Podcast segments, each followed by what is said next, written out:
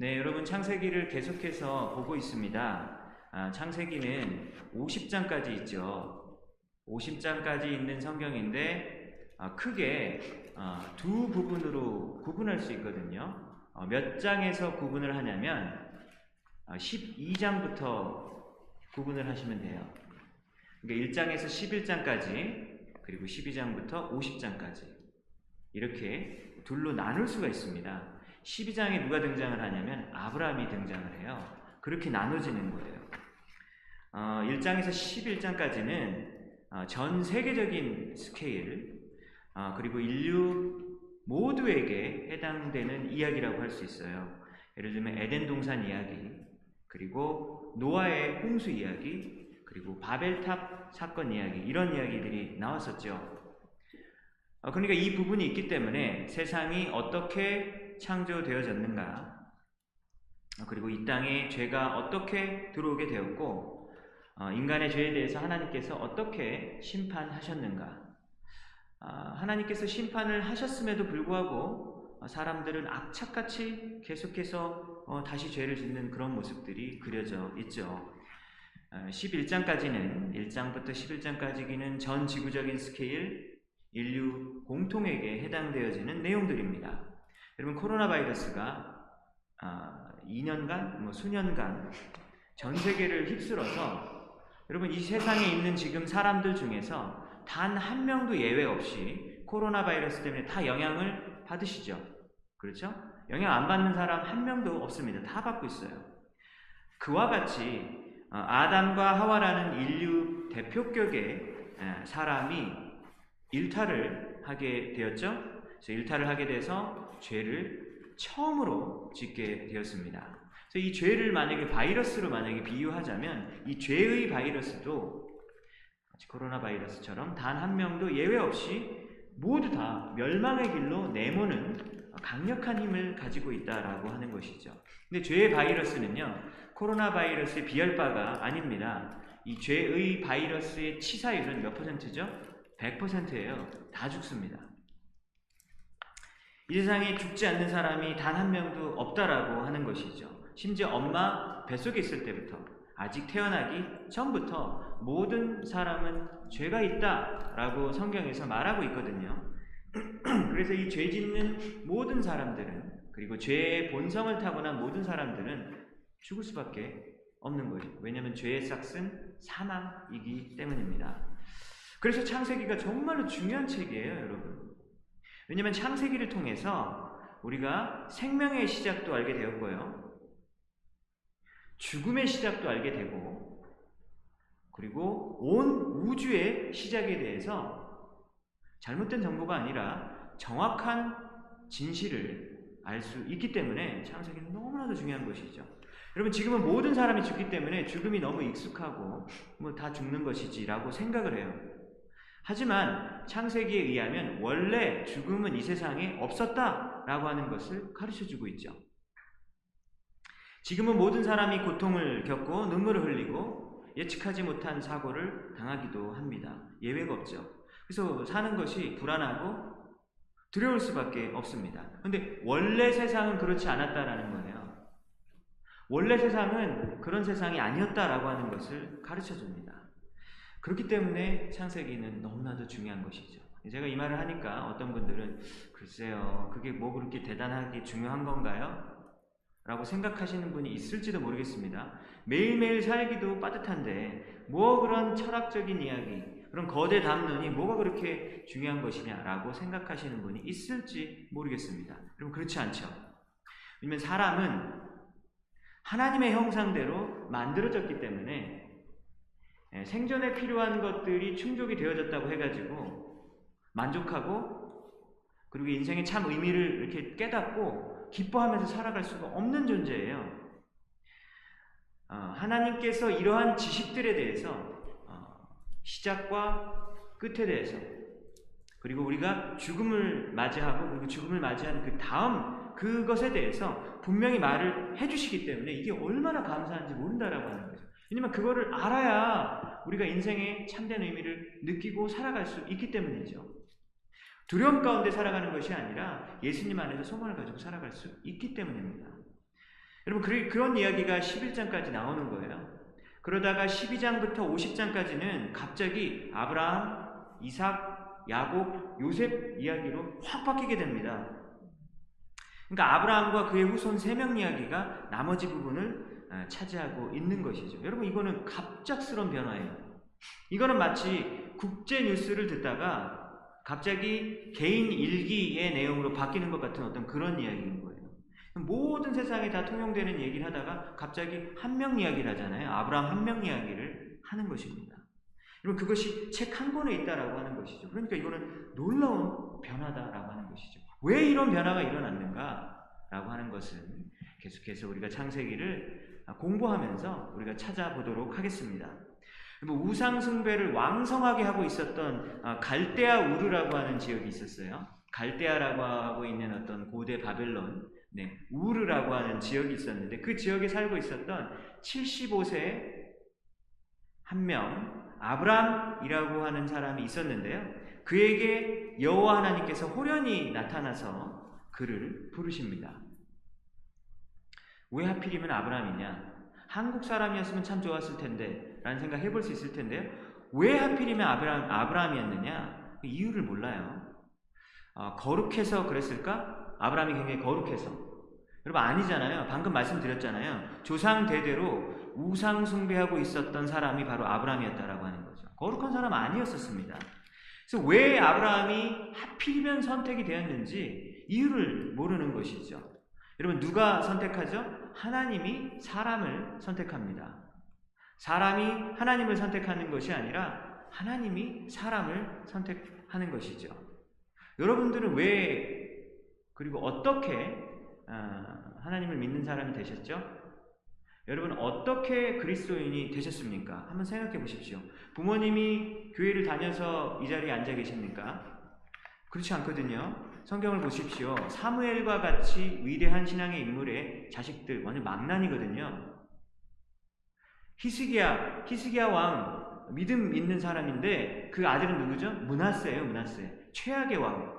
이렇게 막 태어나는 거예요.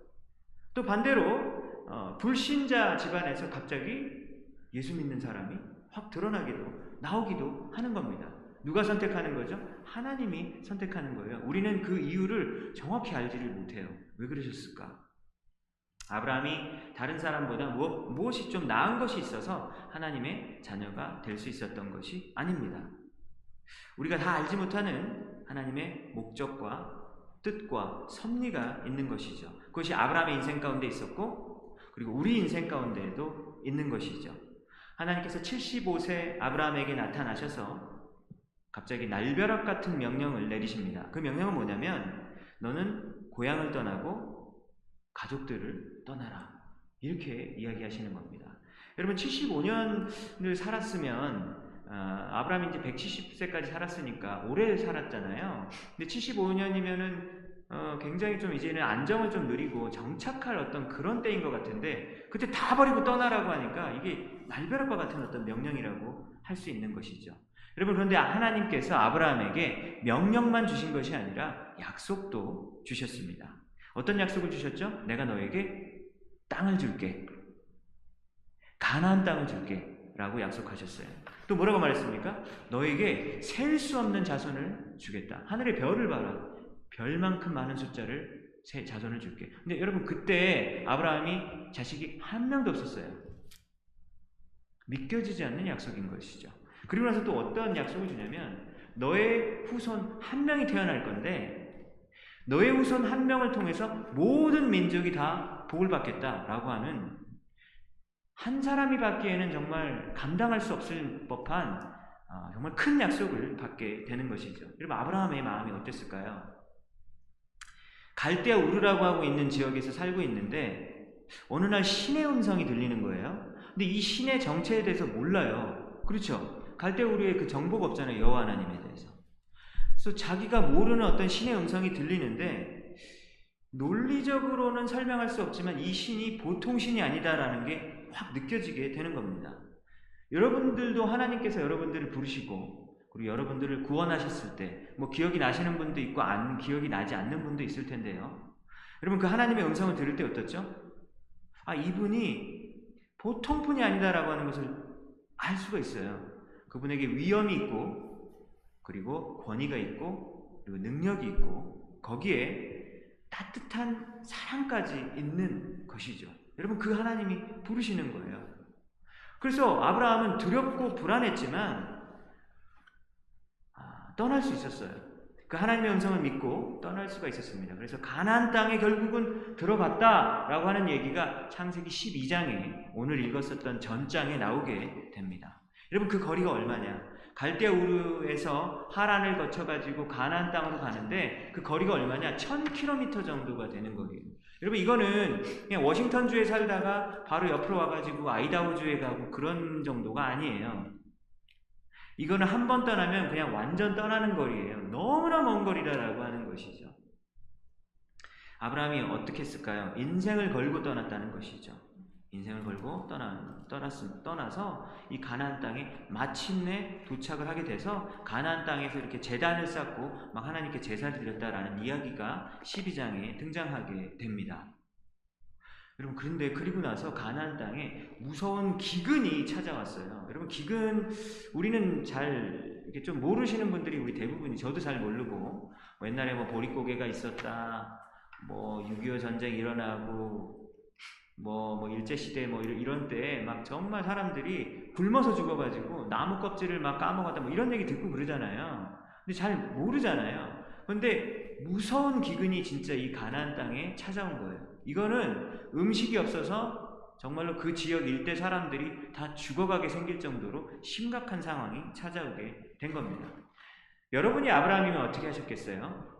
다 버리고 가나안 땅 갔는데 거기에 기근이 있는 겁니다. 아브라함이 어떻게 했냐면 그 당시에 먹고 살 만한 땅 애굽 땅으로 찾아가게 됩니다. 애굽으로 떠나가게 된 거예요. 아브라함의 마음이 어땠을까요? 내가 하나님의 명령을 듣고 순종을 해가지고 아, 이렇게 멀리까지 왔는데 하나님이 나머지는 책임져 줘야 되는 거 아닌가? 라고 하는 생각이 당연히 들었겠죠. 후회를 했을 것 같아요. 하나님 믿은 거 후회한다는 얘기입니다. 갈대 우리에서 내가 아무래도 어, 넋이 나갔나 보다. 내가 미쳤었나 보다. 남들이 다 말렸는데 내가 왜 그때 여기를 떠났을까? 그 익숙하고 편하던 곳을 안정된 곳을 내가 왜 떠났을까? 내가 진짜 이거는 미쳐서 한 짓이다라는 후회감이 몰려오는 것이죠. 만약 이 신이 가짜라면 내 인생은 망하게 되지 않겠는가 라고 하는 공포감이 몰려왔을 것입니다. 여러분 어, 그래가지고 이제 애굽 땅으로 가는 거예요.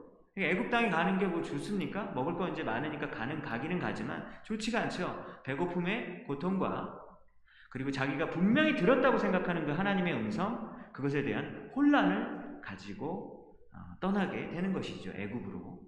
여러분 요즘 말로 하면 아브라함은 뭐예요? 초신자죠, 초신자. 이제 막 하나님 믿은 사람이란 말이죠. 근데 우리는 어떤 그런 걸 알고 있어요. 이제 막 믿은 초신자에게는 하나님이 조금 관대하잖아요. 혹시 경험했던 거 기억나십니까? 저도 기억이 나는데 예수님 제가 처음 믿었을 때 기도하면 막 응답이 다 되는 게 막 느껴질 정도였었어요. 그랬던 것 같은데 이 아브라함의 인생을 보니까 이제 막 믿은 사람한테 너무 심한 것 같다라는 생각이 들 정도로 아, 좀 그렇습니다.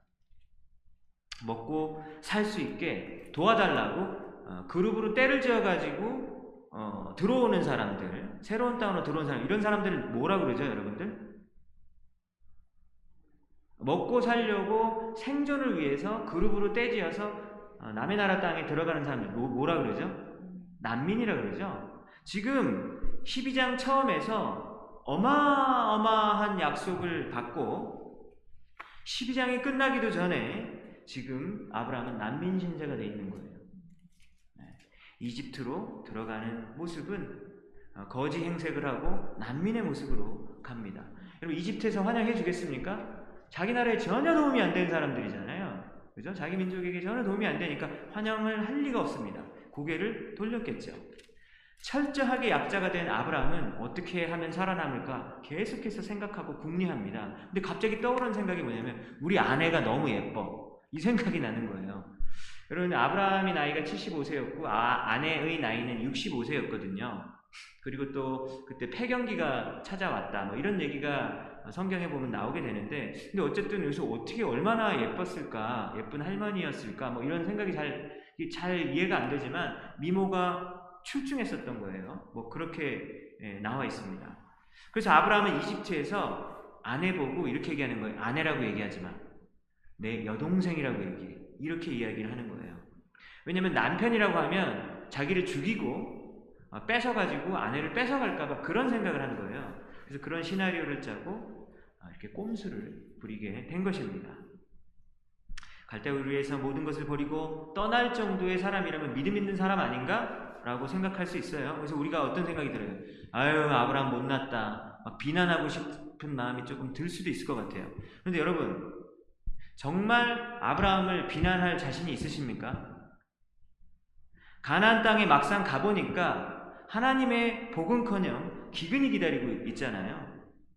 아브라함 생각에는 어떤 생각이 들 수밖에 없냐면 아 하나님이 가라고는 했는데 지켜주지는 않을 수도 있구나. 내 삶은 내가 지켜야겠다라고 다짐하고 결심할 수 있는 것이죠. 여러분 우리에게도 그런 모습 있지 않습니까? 여러분 우리 인생 가운데도 그런 일 일어날 때가 있잖아요.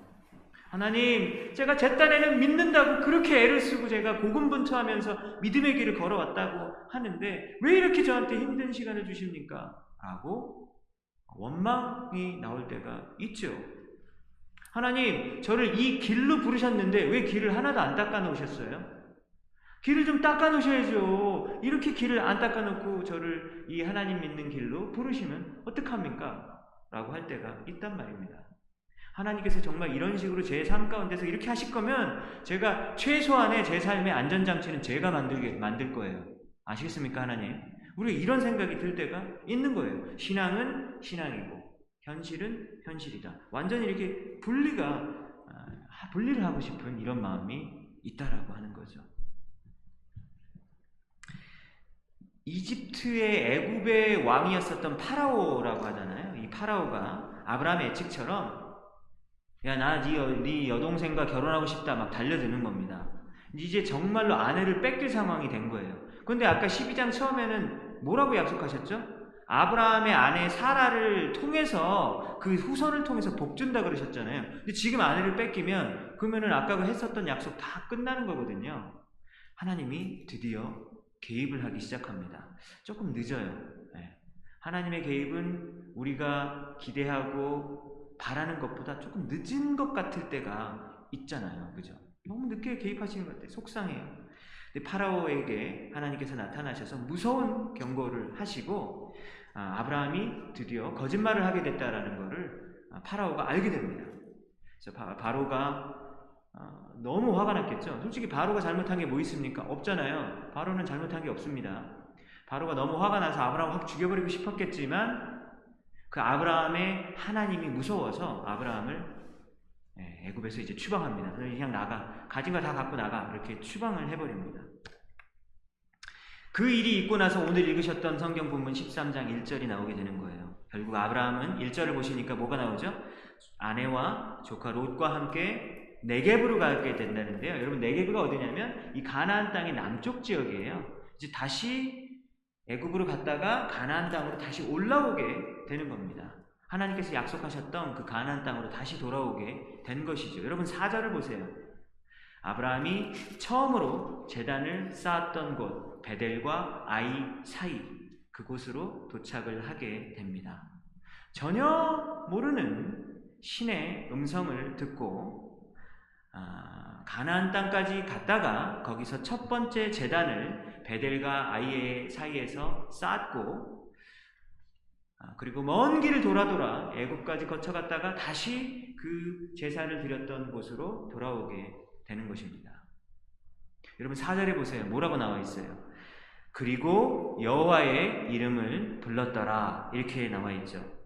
여러분 이게 굉장히 짤막하게 묘사가 되어 있지만 이거는 정말 감동적인 순간이에요. 하나님만 믿고 모든 것을 버리고 순종을 했는데 기근을 맞고 아, 그리고 살려고 애굽으로 갔다가 그렇게 피난을 했다가 아내를 팔아서 자기 목숨을 보존을 하려고 했다가 애굽에서 쫓겨나 가지고 아, 이렇게 다시 돌아오게 되는 것입니다. 여러분 아브라함이 얼마나 민망했겠어요. 아내가 아브라함 보고 뭐라고 그랬을까요? 네 살려고 나를 다른 남자한테 넘겨? 그러지 않았겠어요? 여러분 그 모습을 다 지켜보고 있는 조카 롯이 있죠. 조카 롯은 뭐라고 생각했을까요? 그리고 아브라함이 어, 이렇게 고용하고 있는 그 가축들을 돌보는 그 목동들이 같이 살고 있잖아요. 그 목동들은 이 모습 다 지켜보고 있어요. 리더로서, 가장으로서, 남편으로서 아브라함이 얼마나 수치스럽고 민망했겠냐라고 하는 겁니다. 여러분 아브라함은 뭐가 된다고 그랬죠? 복의 근원이 된다고 하셨는데 복을 나눠주기는커녕 자기 앞가림도 못하는 사람이 지금 되어 있습니다. 어저께와 그저께 어, 문자를 많이 받았어요. 어, 여러 분들께서 새해 복 많이 받으세요라고 문자를 주시더라고요. 근데 이제 새해 복 많이 받으세요 할 때 크리스찬들은 조금 마음이 조금 그런가 봐요. 그래서 새해 복 많이 받으라라고 그렇게 좀 하기가 좀 조심스러우셨는지 어떤 분은 이렇게 얘기합니다. 어, 새해 주님의 복 받으세요. 이렇게 말씀하시는 분 있고 하늘의 신령한 복 받으세요. 이렇게 얘기하시는 분이 있고 또 어떤 분은 새해 하늘 새해 복 많이 나눠주세요. 이렇게 말하는 분도 있더라고요. 제가 이걸 여러 가지 문장을 보면서 아 정말 심혈을 기울이셨구나 라는 게 느껴지더라고요.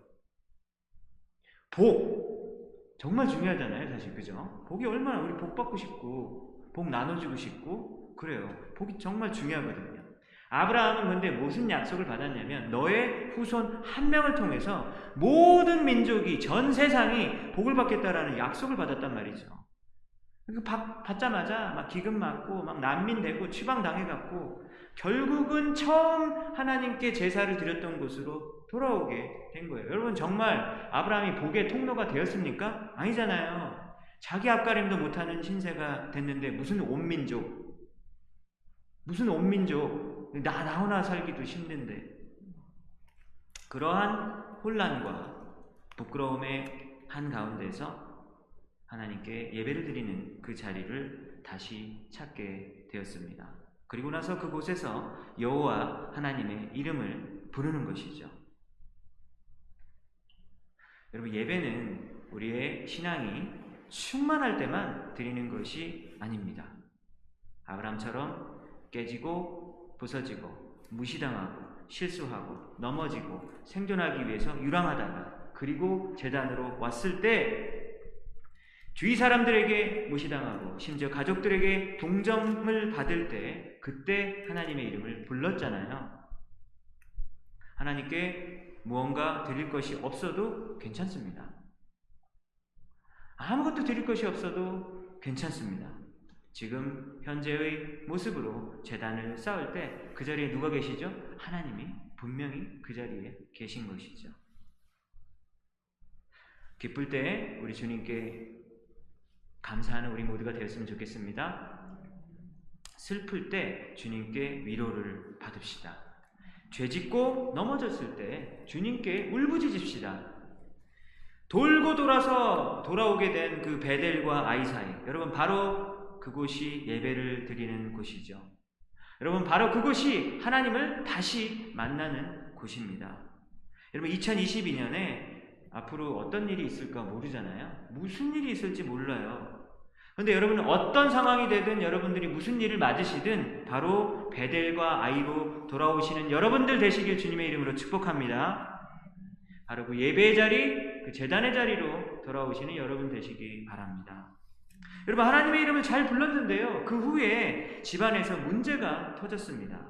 아브라함의 가축들과 그리고 롯의 가축들이 함께 지내기에는 그 땅에 물과 그리고 어, 풀이 너무 부족한 상황인 거예요. 그래서 아브라함의 가축을 관리하는 사람들과 아, 롯의 가축을 관리하는 사람들이 서로 막 싸우는 거예요. 우리 가축 먼저 먹일 거야. 막 이러면서 서로 싸우게 돼. 집안 식구들끼리.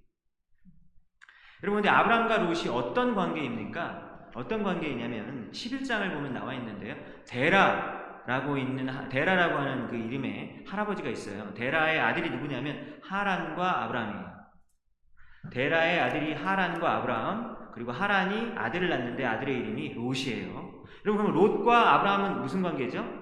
삼촌과 조카 사이죠. 그리고 아브라함은 아까 말씀드렸듯이 자식이 없습니다. 그래서 이 창세기를 계속 읽어보면 아브라함이 조카 롯을 끔찍히도 사랑했다라는 것을 알 수 있어요. 조카가 아니에요. 그 아들이에요, 아들. 예, 그래서 얼, 어, 얼마나 아브라함이 롯을 끔찍하게 사랑했는지는 창세기 14장 아, 다음 장에도 사실 나오게 되는데 롯이 소돔 살다가 포로로 잡혀가는 일이 있었거든요.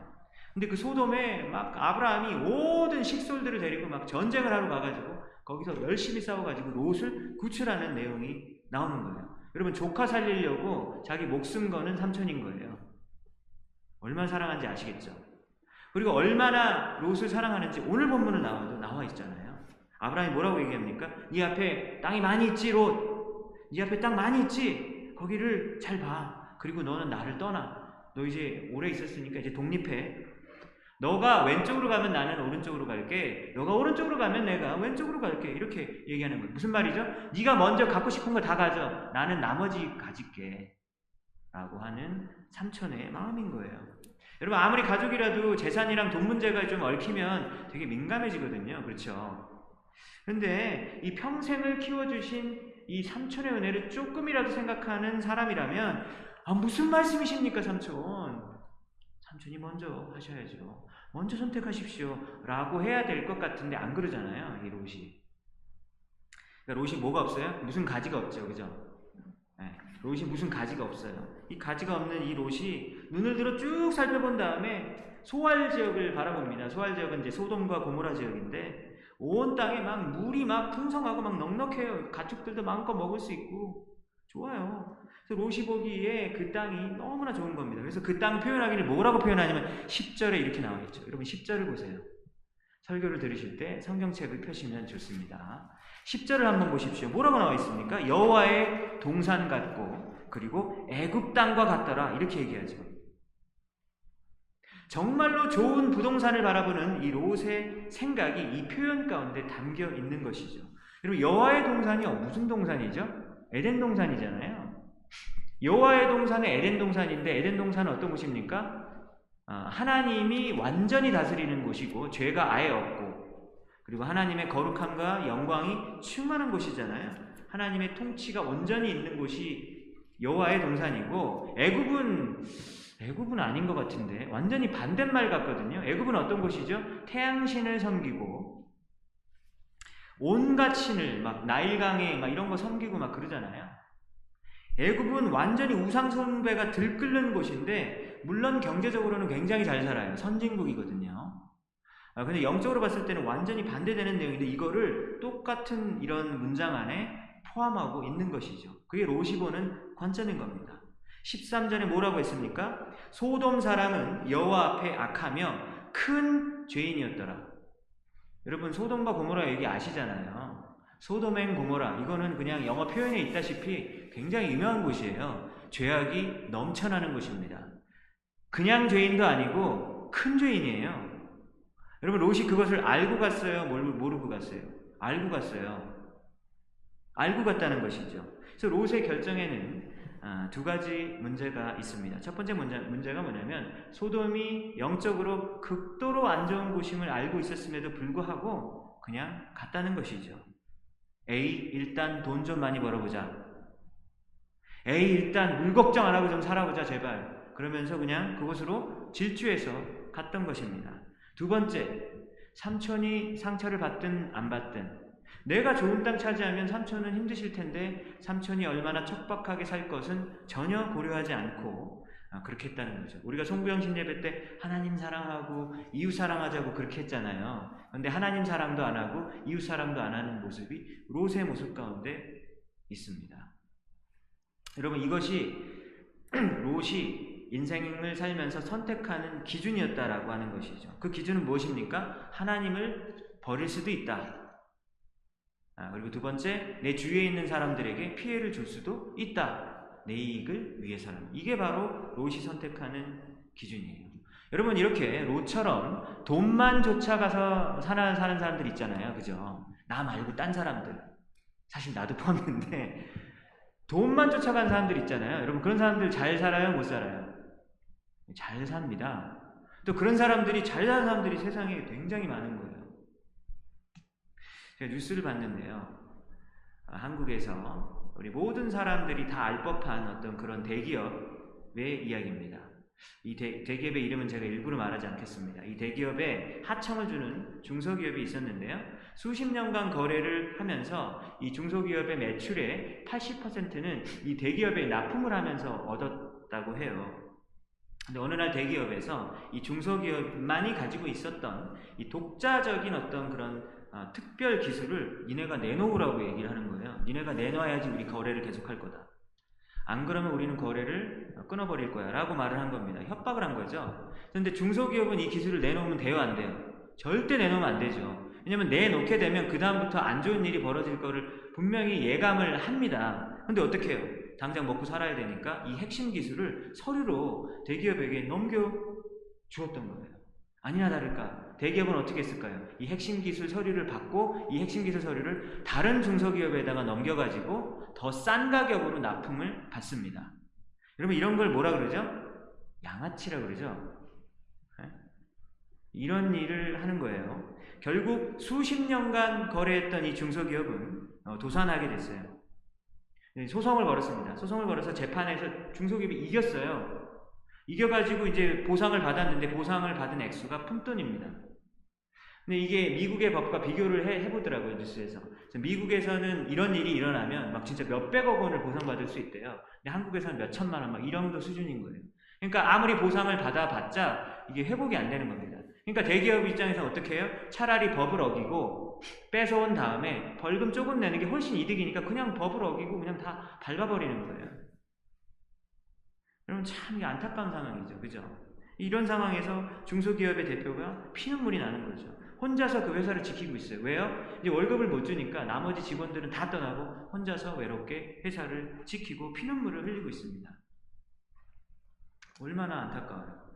여러분 크리스찬들은 이런 것을 바꾸라고 하나님께서 세상에 부르셨어요. 믿으십니까? 이런 뜯어 고쳐서 약자들을 보호할 수 있는 사람으로 살아가라. 그리고 그런 부당한 일이 있을 때 그 억울하고 힘 약한 사람들을 도우라. 그래서 하나님의 나라가 이 땅 가운데 임하게 하는 데 있어서 살으라고 하나님께서 우리를 이 세상으로 어, 부르셨던 것입니다. 그런데 세상에 이런 일이 얼마나 많아요. 그래서 이 세상을 약육강식의 어떤 정글이라고 그렇게 부르잖아요. 성경에도 이런 상황을 알아요, 몰라요? 아주 잘 알죠. 인간이 얼마나 죄성이 많은 인간인들인지 잘 알고 있어요. 그래서 성경에서는 여러 번 이렇게 권면을 합니다. 너희들은 악인의 형통함을 부러워하지 말아라. 이렇게 얘기하거든요. 여러분, 근데 그 말 속에 뭐가 담겨 있어요? 악인은 형통한다는 거예요. 우리가 살고 있는 이 불안전한 세상에서는 악인이 형통을 한다. 악인은 못 살고 의인이 잘 돼야 될 것 같은데 그렇지 않은 일들이 비일비재하게 벌어진다라고 하는 것이죠. 롯은 소돔과 고모라에 가서 이제 부자가 돼갖고 잘 먹고 잘 살았습니다. 근데 나중에 이제 소돔과 고모라에 하나님의 진노가 이제 가득 차서 불 심판이 내려져가지고 다 망하게 돼버렸죠. 그럼 반면에 아브라함은 어떻게 살았습니까? 당연히 이제 척박한 땅으로 간 거죠. 롯은 좋은 땅 다 차지했으니까 척박한 땅 가서 뭐 힘들게 살았을 겁니다. 얼마나 마음이 씁쓸했을까요? 아, 그래도 내가 평생 우리 조카 데, 데리고 키워놨는데 조금 너무한 거 아닌가? 내가 너무 스포일 시켰나? 이런 생각이 들었을 것 같아요. 여러분 아까 그 아브라함의 목동이랑 롯의 목동도 싸웠다 그랬잖아요. 그 목동들이 얼마나 열받았을까요? 저 저 저 조카놈 저저 어? 얼마나 가족들이 화가 났겠어요. 그러면서 이 아브라함 아브라함을 못마땅한 거죠. 아니 도대체 왜 자기 밥그릇도 못, 못 챙겨? 얼마나 안타까웠겠냐라고 하는 겁니다. 여러분 그래서 이 13장의 뒷부분을 읽어보세요. 우리 13장의 뒷부분에 그 아브라함이 그렇게 척박한 땅에서 그렇게 살아가고 있을 때 하나님이 다시 아브라함에게 나타나셔서 뭐라 그러냐면요. 12장 처음에 약속하셨던 그 약속을 다시 한번 이야기해 주세요. 내가 약속했잖아. 내가 약속한 거 반드시 이루어진다. 라고 또 들려주십니다.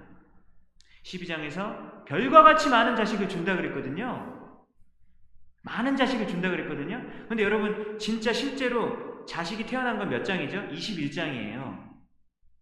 12장에서 21장까지 길어요. 근데 그 긴 시간 동안 아기가 안 나오는 거예요. 여러분, 그래서 12장부터 21장까지는 어떤 내용으로 채워져 있냐면, 아브라함과 사라가 인내하면서 기다릴 때 하나님께서 계속해서 나타나셔서 약속 지켜줄게, 약속 지켜줄게, 약속 지켜줄게. 하나님은 약속을 말씀하시는 하나님이세요. 안 이루어질 것 같은데 여러분 지금 이제 보면요. 지금 와서 보면 하나님께서 아브라함에게 하신 약속 다 지키셨습니까? 안 지키셨습니까? 지키셨어요. 땅 준다 그러셨잖아요. 언제 이루어졌죠? 여호수아 때 가나안 땅에 들어갔잖아요. 그때 다 이루어졌어요. 자, 여러분 아브라함의 자손 지금 현재 몇 명입니까? 여러분 지금 하나님 믿는 전 세계 사람들 몇 명이나 되죠? 이 믿음의 아브라함의 후손들이 갈라디아에서 보면 믿음의 사람들을 아브라함의 후손이라고 영적 후손이라고 말하고 있거든요. 지금 지금 아마 10억 명 넘는다고 추정하고 있는데 뭐 역사적으로 계속 죽은 사람까지 다 합치면 엄청나게 많겠죠. 하늘의 별과 같이 바다의 모래와 같이 많은 자손을 주셨어요. 여러분 복 받았습니까? 모든 민족이 복 받았습니까? 안 받았습니까? 아브라함의 후손 한 명 누구죠? 예수님을 통해서 복 받았어요? 안 받았어요? 누구든지 예수 믿으면 국적에 상관없이 민족에 상관없이 영생을 받거든요. 모든 민족에게 이 복의 통로가 열려 있습니다. 여러분 그 약속 지키셨어요? 안 지키셨어요? 지키셨다라고 하는 것이죠. 여러분 이것이 바로 오늘 하나님의 말씀입니다. 여러분 우리는 어떻게 해야 되는 것이죠? 당장 앞만 보지 말고 조금 멀리 바라보아야 하는 것이에요. 하나님의 말씀은 반드시 이루어지기 때문입니다. 믿으십니까? 지금 당장은 지는 것 같으나 결국 최후의 승자는 반드시 하나님의 사람들이에요. 왜냐하면 예수님이 이미 승리하셨거든요. 오늘 기도 시간에 그 얘기가 나서 깜짝 놀랐는데 예수님은 이미 승리하셨거든요. 이미 승리하신 예수님을 바라보고 우리는 그 길을 따라가는 사람이기 때문에 최후의 승자는 저와 여러분들이에요. 롯처럼 살 것인지 아브라함처럼 살 것인지 우리에게도 선택이 주어져 있습니다. 여러분은 어떤 삶을 살 것인지 선택하십시오. 여러분 오늘 울더라도 복음의 씨앗을 뿌리시는 여러분들 되시기 바랍니다. 그래서 주님의 때가 올 때 주님의 영광의 열무의 열매를 추수하시는 그 주역이 되시는 여러분들 모두가 되시기를 주님의 이름으로 축원합니다.